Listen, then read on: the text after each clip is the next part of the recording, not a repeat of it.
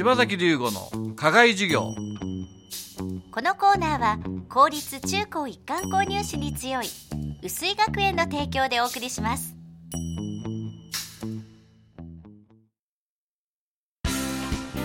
究極の右脳開発石戸式そろばんが薄井学園前橋安中熊谷で開講。さらに伊勢崎と太田では大好評につきクラス増設。年中生から小6生まで個別指導で基礎から楽しく学び計算力集中力自立心を鍛えます。定員制のためお申し込みはお早めに。詳しくは薄井学園のホームページをご覧ください。柴崎龍吾の課外授業。このコーナーは薄井学園の柴崎龍吾先生が群馬で頑張る様々な人たちに職業の多様性や働くことの意味、喜びをインタビューしてラジオの前のあなたにお届けします。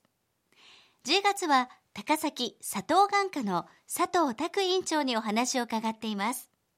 今日はその最終回です。まあ、から佐藤先生が考える石像石像ですいい石像ってやつかな、はい、うん、こうなりたい石像かな。あの医師にとって必要なことってのは何でしょうね？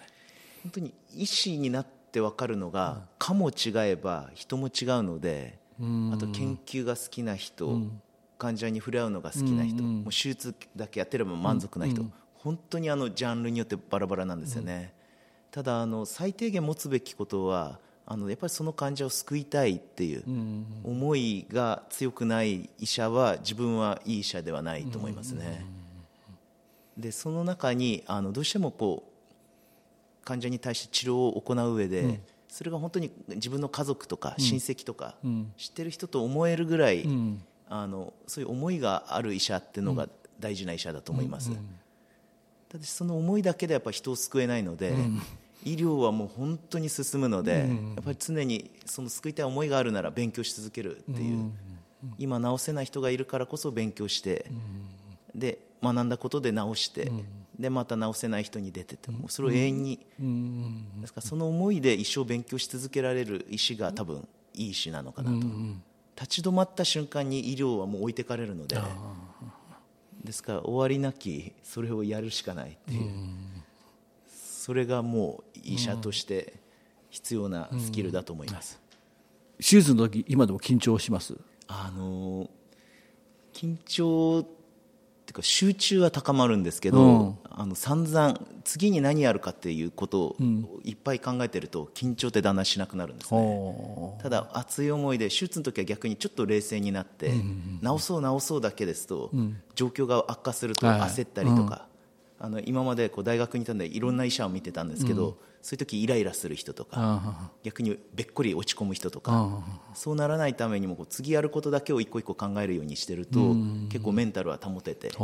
手術にとっては大切なことだと思ってます、疲れるでしょ？あのこれが驚くほど疲れないんですよね。やってる最中は。で終わるとドーッと。アドレナリンが一気に一気にわーってってはいですか？ら音楽かけてても完全に消えますね集中は。そのぐらいやっぱり手術中っていうのは集中しますね。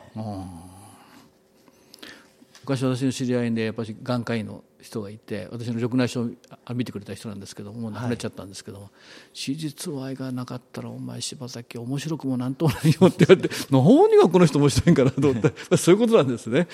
やっぱり医師の中でも手術好きな人と外来で話す方が好きな人と眼科医って両方できるのがまた魅力で。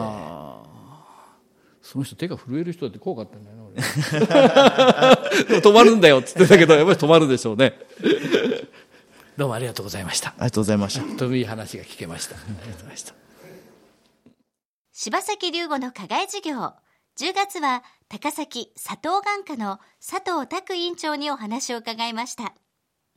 次回11月は共愛学園前橋国際大学の大森学長にお話を伺います。